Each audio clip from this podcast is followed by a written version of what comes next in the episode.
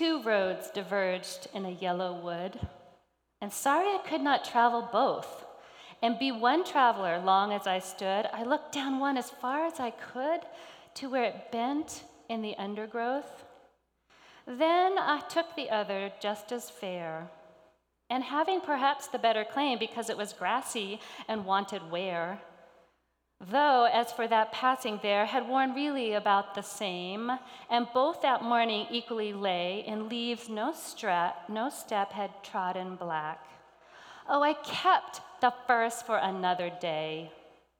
Yet, knowing how way leads on to way, I doubted if I should ever come back.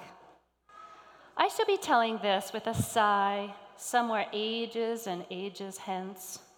Two roads diverged in a wood, and I, I took the one less traveled by, and that has made all the difference. Thank you to Robert Frost for writing that poem that I come to over and over again.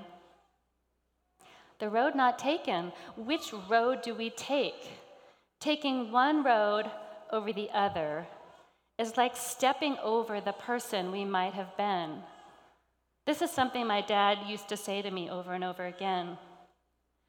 And we have to be okay with that. And luckily, Christians are oftentimes actually okay with that. We're not so uncomfortable with figuring out which road to take because we know that God is right there with us, right there, every step. Isaiah 30, 21. Your teacher will be right there, local and on the job, urging you on whenever you wander right or left. And this is the right road. Walk down this road. I want to share three things today that I've been thinking about over the past few months and years. The first is the best yes. So say no until the best yes is obvious. The second is open doors. Look for them, they're there, go through. And the third is to seek truth and not just find it, but do something with it, take action. So, Japheth gave my secret away. I am a professor at CU Boulder, and I will be using a few of the active learning techniques today in my talk with you that we use in my classroom. So these include pair, share, and the one minute paper. Now, all my students know what that means, and you will get to learn what that means today. So be ready for that. Why are these topics so important to me? Because I lead a woman's life. And they are important to women. They are also important to men and children and all humans alike, but especially important to women. A woman's life often feels out of balance. We have too many things to do, it seems. We have family to spend time with, to take care of. We have kids that we need to give love to and hug, other friends' kids that we need to help guide through their lives. We have work. We either work at home or we work outside the home or we do both. We also have ourselves to take care of. We need a haircut once in a while. We need to exercise. We like to try to eat healthy. We also like to have some kind of peace of mind. How do we get that in this crazy world?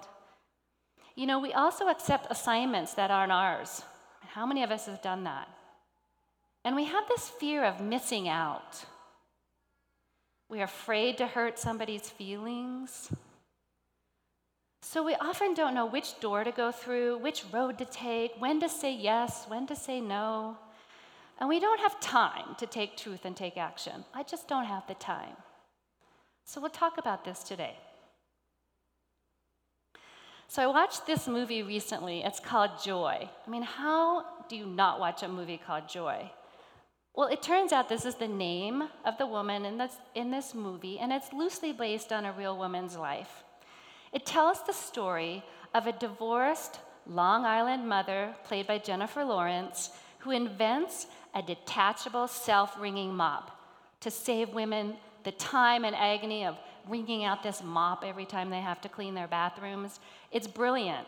And she overcomes significant obstacles to develop this wildly successful enterprise, first with QVC and later with the Home Shopping Network. And Joan Rivers even makes a cameo. It's just a really fun movie, and it's set in the 50s. But as the movie was developing, I was so overwhelmed with this feeling of like terror and thankfulness that this wasn't my life. This terror overcame me because this one scene made me just cringe. I thought I was going to have to turn the movie off. It's in the beginning. Joy is getting ready to go to work at the airport where she operates the airline counter, which, by the way, they fire her and make her take the night shift. And she has her depressed mom who sits in the bed all day and night watching soap operas. Got to take care of her. She has these two beautiful children she has to take care of. She has this divorced husband who, who can't get a job but is living in her basement practicing his singing, because that's what he does. She has this father who divorced her mother years ago, and he's a nutcase, and he shows up on her door because he got kicked out of his house and now wants a place to live. And then the floor springs a leak because of the pipe and she has to fix that. And I was like, how is she going to get through her life? I just could barely take it. And yet somehow I identified, even though my life looks quite different, right? Do you feel that? Oh. But it all turns out, it all turns out. She chooses the best yeses after hitting a pretty big low. And she gets her courage and she goes through her open doors and she goes through them again and again because sometimes they close in her face. And she draws on our inner strength and succeeds in creating her life. So, the road not taken, the best yes, the open door, this we're going today. Ruth 1 1. We'll start there. Once upon a time, it was back in the days when judges led Israel. There was a famine in the land. Here, Naomi's husband chooses a road. He takes his family to Moab. And this choice ultimately leads to two things significant hardship for Naomi, his wife, the meeting of Ruth coming into the story, and Jesus, of all things. We'll return to this a little bit later. So, what is the best yes? I love this saying. It is fully playing your part, and every part's different. My part's different than yours, but you're playing it fully in your life, obviously and completely. It's a grand story. This idea is fleshed out in a phenomenal book that Dina loaned me by Lisa TerKeurst. How many of us say yes to whatever because we are too scared, too busy to be honest, and so we don't say, I can't, no, not at this time. We say yes to so much that we actually miss our calling and what Lisa calls our best yes assignments. All the while, the acid of overactivity eats our souls, eats holes in our souls.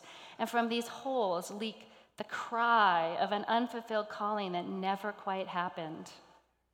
So, a key idea here is this best yes assignment is about a woman finding her way to serve and shine in her best yes moments.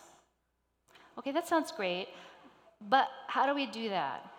So I'm going to share with you a few ideas. So here's the first key idea schedule time for your dreams. What is that one sole thing for you? And how much time in the day do you spend on this dream? How much time do you have available that God gives you each week to spend on your dream? Lisa figured it out in her book, and she had three and a half hours. I have about five hours. So, right now, we're going to do an active learning technique called the one minute paper, where I'm going to invite you to find out how much time you have. So, take your Connect card from your worship guide and take a minute.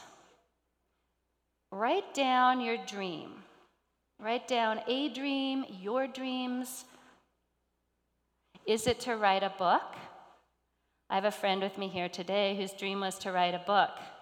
And thankfully, she took the time to write that book and help millions of mothers who work figure out how to breastfeed while on the job. It was awesome. Do you want to change careers? I have a few friends who are thinking about doing that. Do you want to meet a life partner? I also have a few friends thinking about doing that. How about volunteering at school with your kids? Dreams are big or small, it's all good. So take some time, I'll be quiet, and write down your dream.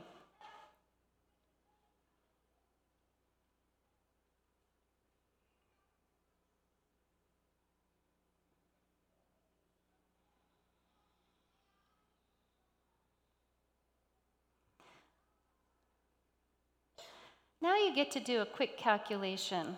Assess all your responsibilities in the day. What time do you get up?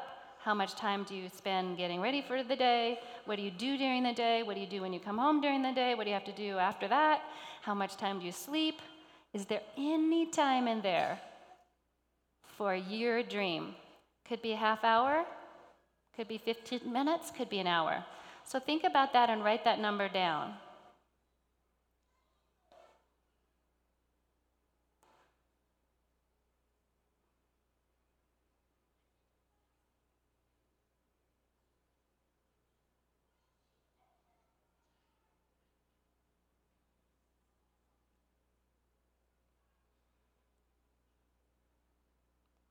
And after you have that number, multiply it by six.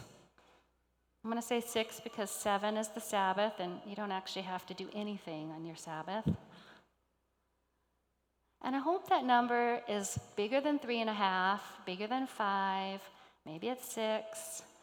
And hold that number in your mind and see if you can't come to a place of maybe spending some of that time on your dream the next week. Schedule it. That's what Lisa did. 7 to 7:30, I'm off duty. That's my dream time. So, how do we say yes to the best yes assignments and no to all others? Okay, we'll continually talk to God for the small and the big things. God is always there, ready and willing to offer. Sometimes we hear nothing. That's okay. I always complain that I usually hear nothing, and my sister always hears something. And that's the way it goes, right?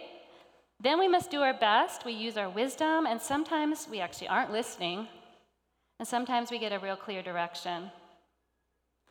If you're inclined to say yes, honestly, wait a few days. Take a deep breath, say, I'll get back to you. Allow your wisdom to engage Allow God time to speak to you. Honestly, if you don't hear clear guidance after a bit, then go with your best guess and guess what that best yes is, right? Sometimes we know what that answer is, and sometimes we don't. And then we must sit and wait until the answer becomes clear, or it doesn't, and then we must still decide. So I do this all the time. And we can practice on the small yeses little small things. And what I loved about Dina's talk last week was she gave us ways to do a yes so easily, right? You see somebody, take a yes and tell them how valuable they are. You think of somebody in your mind. Like one Sabbath, I thought of Janelle. I don't know why. And she wasn't here because she was somewhere else. I know where you were, Glenwood Springs, watching the service on her phone. And I texted her, I'm like, Hi, Janelle, miss you today. What you doing? She says, Hi, I'm watching the service. That's really great. So take time when somebody think when you think of somebody, right?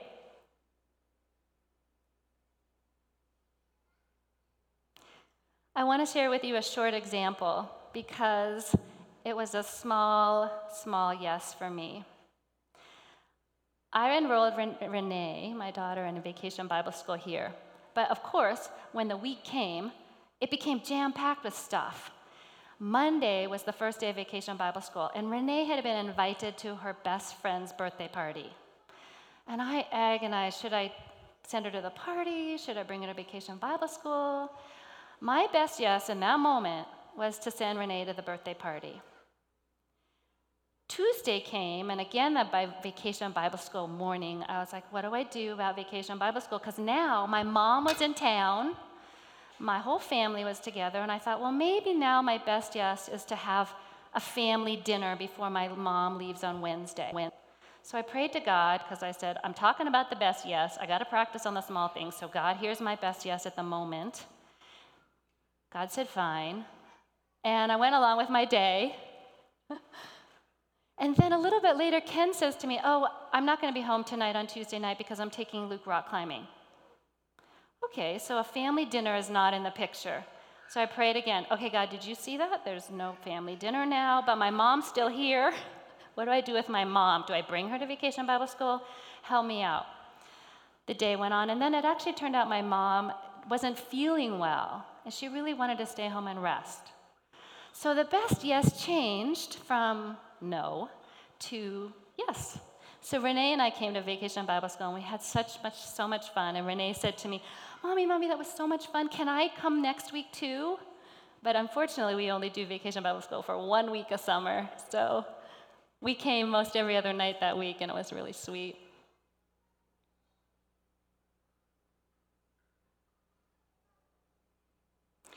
Another story about the best yes, and this is a big yes.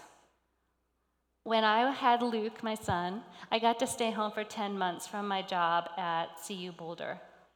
And then when I realized I had to go back and teach classes to engineering students in the fall, I about died. I was like, I can't do this.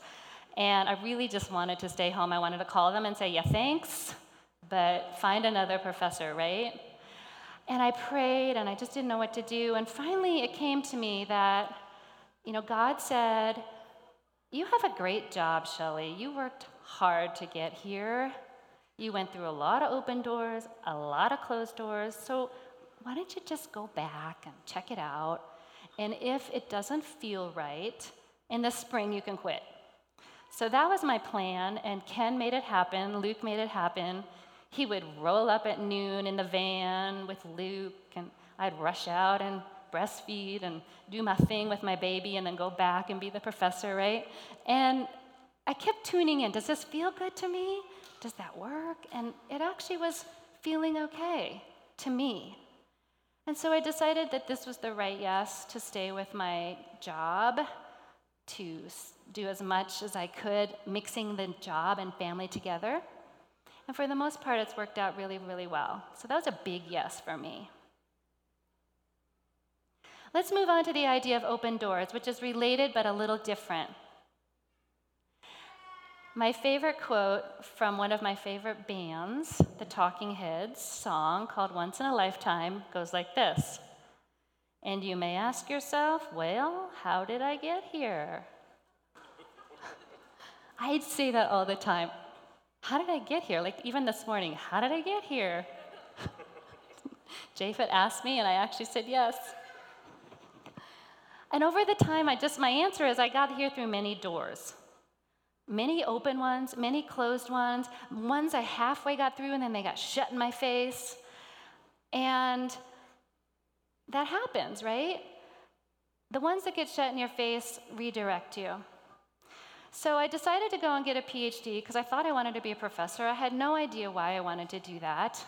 Really, I had a great, I had one female professor my whole career in college, and she was amazing. And I wanted to be like her. That's how it turned out. She has no idea. I don't even remember her name. so I decided to go to graduate school and get my PhD. Well, I show up and I start taking this program called Independent, oh, I can't even remember it, Operations Research and Industrial Engineering. It's a great field, it wasn't for me.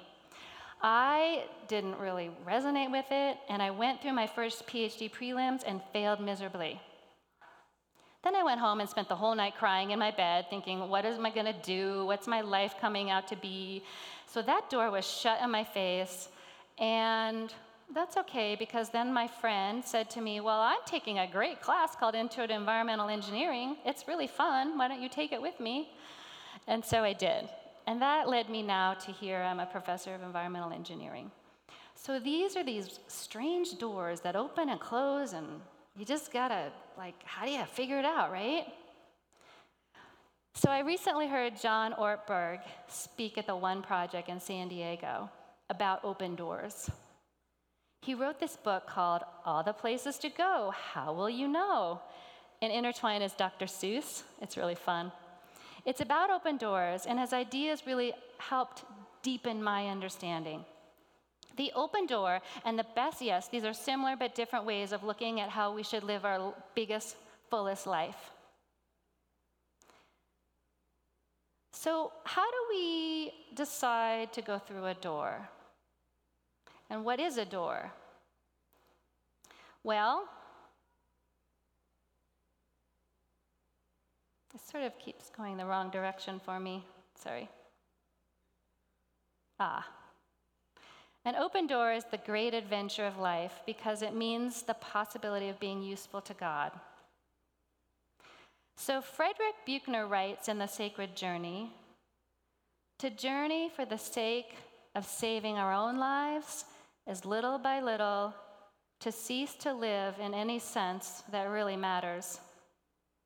Even to ourselves, because it is only by journeying for the world's sake, even if the world bores and sickens and scares you half to death, that little by little we start to become alive. So, what matters is the adventure of the journey, who you become once you go through the door. In fact, often, God doesn't even care what the door is. It doesn't really even matter often to God because really He wants you to make a choice. He wants you to decide and He wants to see who you become after you go through the door. Do you become better, serving more people? Do you become more loving and kind? Or you do, do you become grumpy? All right, that's really important to God. Decision making is an important part of character building, becoming wise, and that's the point of all of this. Okay, so now another active learning technique we call pair share. That means you will actually, this is for the extroverts, and the one minute paper is for the introverts. All right? So the pair share means you turn to the person next to you and you share with them one open or one closed door that got you to where you are today.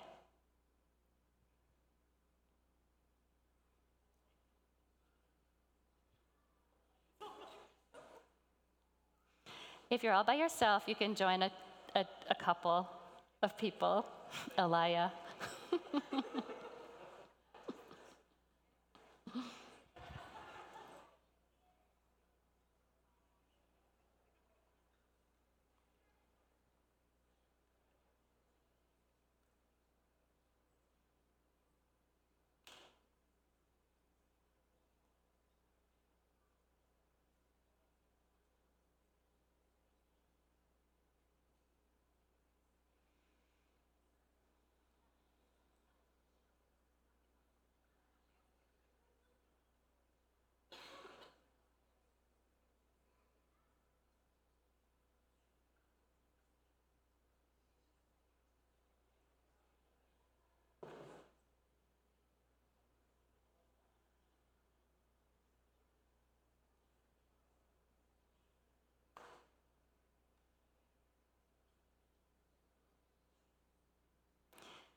Now, the really good professor lets this go on and on, and then the class is over.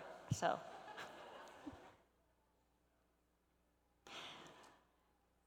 Thank you for sharing. How do we decide if we should go through an open door? Well, I want to encourage you to go practice on small doors, and here's one. You show up at the airport, you're ready to get on your plane, and you see this woman in front of you who has two small children, a stroller, a big bag, and sure looks like she could use some help getting on the airplane. What do you do? So here's the five step process for choosing an open door recognize the opportunity. You see this woman, she needs help. You recognize the opportunity. You identify your options. Okay, my option is I could take the time, put my bags down, and help this woman on the plane. Or I could just not because I'm overwhelmed, tired, and grumpy, and I just can't deal. You can then evaluate All right, is this the right thing for me? Check in. Am I happy? Am I grumpy? Am I going to work? Then you choose. All right, that's step four. Just choose. Okay, I choose to help her. I offer to wheel that stroller for her, and we go on the plane. And at first she says, No, no, no, I'm fine, as all women do. I'm fine. I can do this. I got it. But no, really, it's a lot. So I, I wheel the stroller for her. The fifth step is really important it's to learn, to assess, to step back and say, Gosh, that felt really good to help her. Oh, I'm actually happy now. Or, this was a great moment to connect with another human being, and, and that creates community. A little wave in the, in the universe, right? And God smiles, right? So, again, five steps recognize the opportunity, identify your options, evaluate and choose, and then learn. Okay, but you got these big doors. I got to take a new job in Seattle, Daniel. It's a huge door. And I know that you followed the right, the right way, and I know God was talking to you. We all have big doors, right? What do we do? It takes a lot of time, it takes a lot of energy. So, one clue I have for you is don't make decisions in the wrong emotional state. Calm down if you're angry, become a little centered if you're excited. And again, take a little time. Step back and say, wait, I'll get back to you. And I also have a fourth rule, which means if it involves my family, I always say, I got to talk to Ken first, and I'll get back to you. Let's go back to the story of Ruth. Many open doors are actually clear invitations for God to make our lives count for the sake of others. And we know lots of stories where we ran away from those obvious open doors, right? This is one characteristic of an open door in the Bible what we see with Ruth.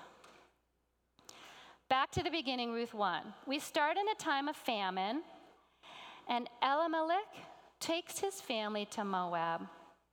But then, as I said, Naomi experiences hardship. He dies, leaving Naomi a widow. The two sons take two Moabite wives, Orpah and Naomi.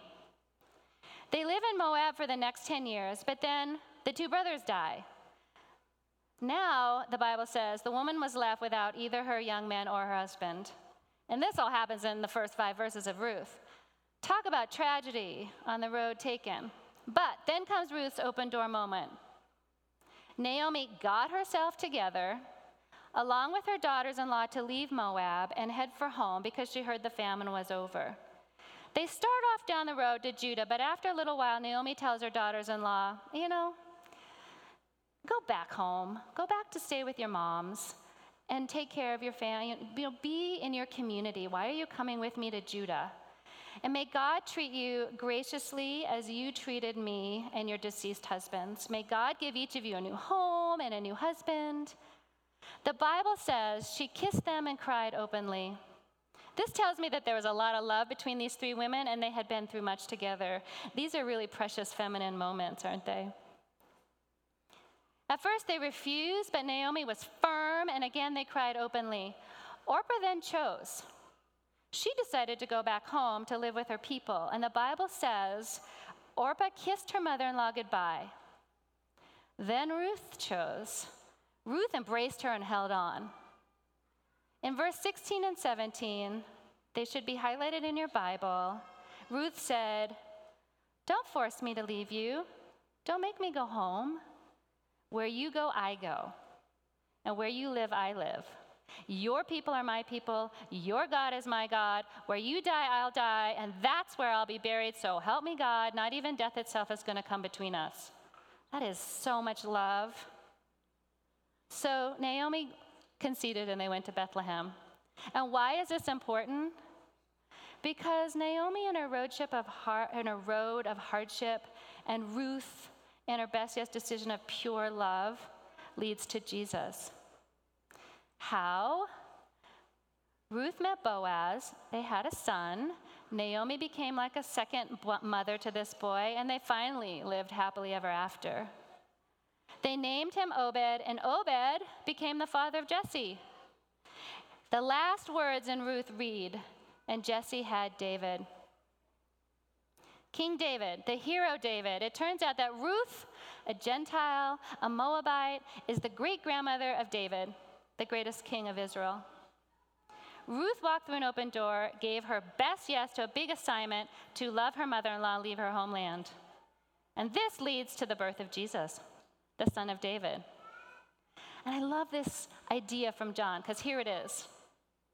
Anytime you step through an open door, your story and Jesus' story begin to get mixed together, and you become God's story.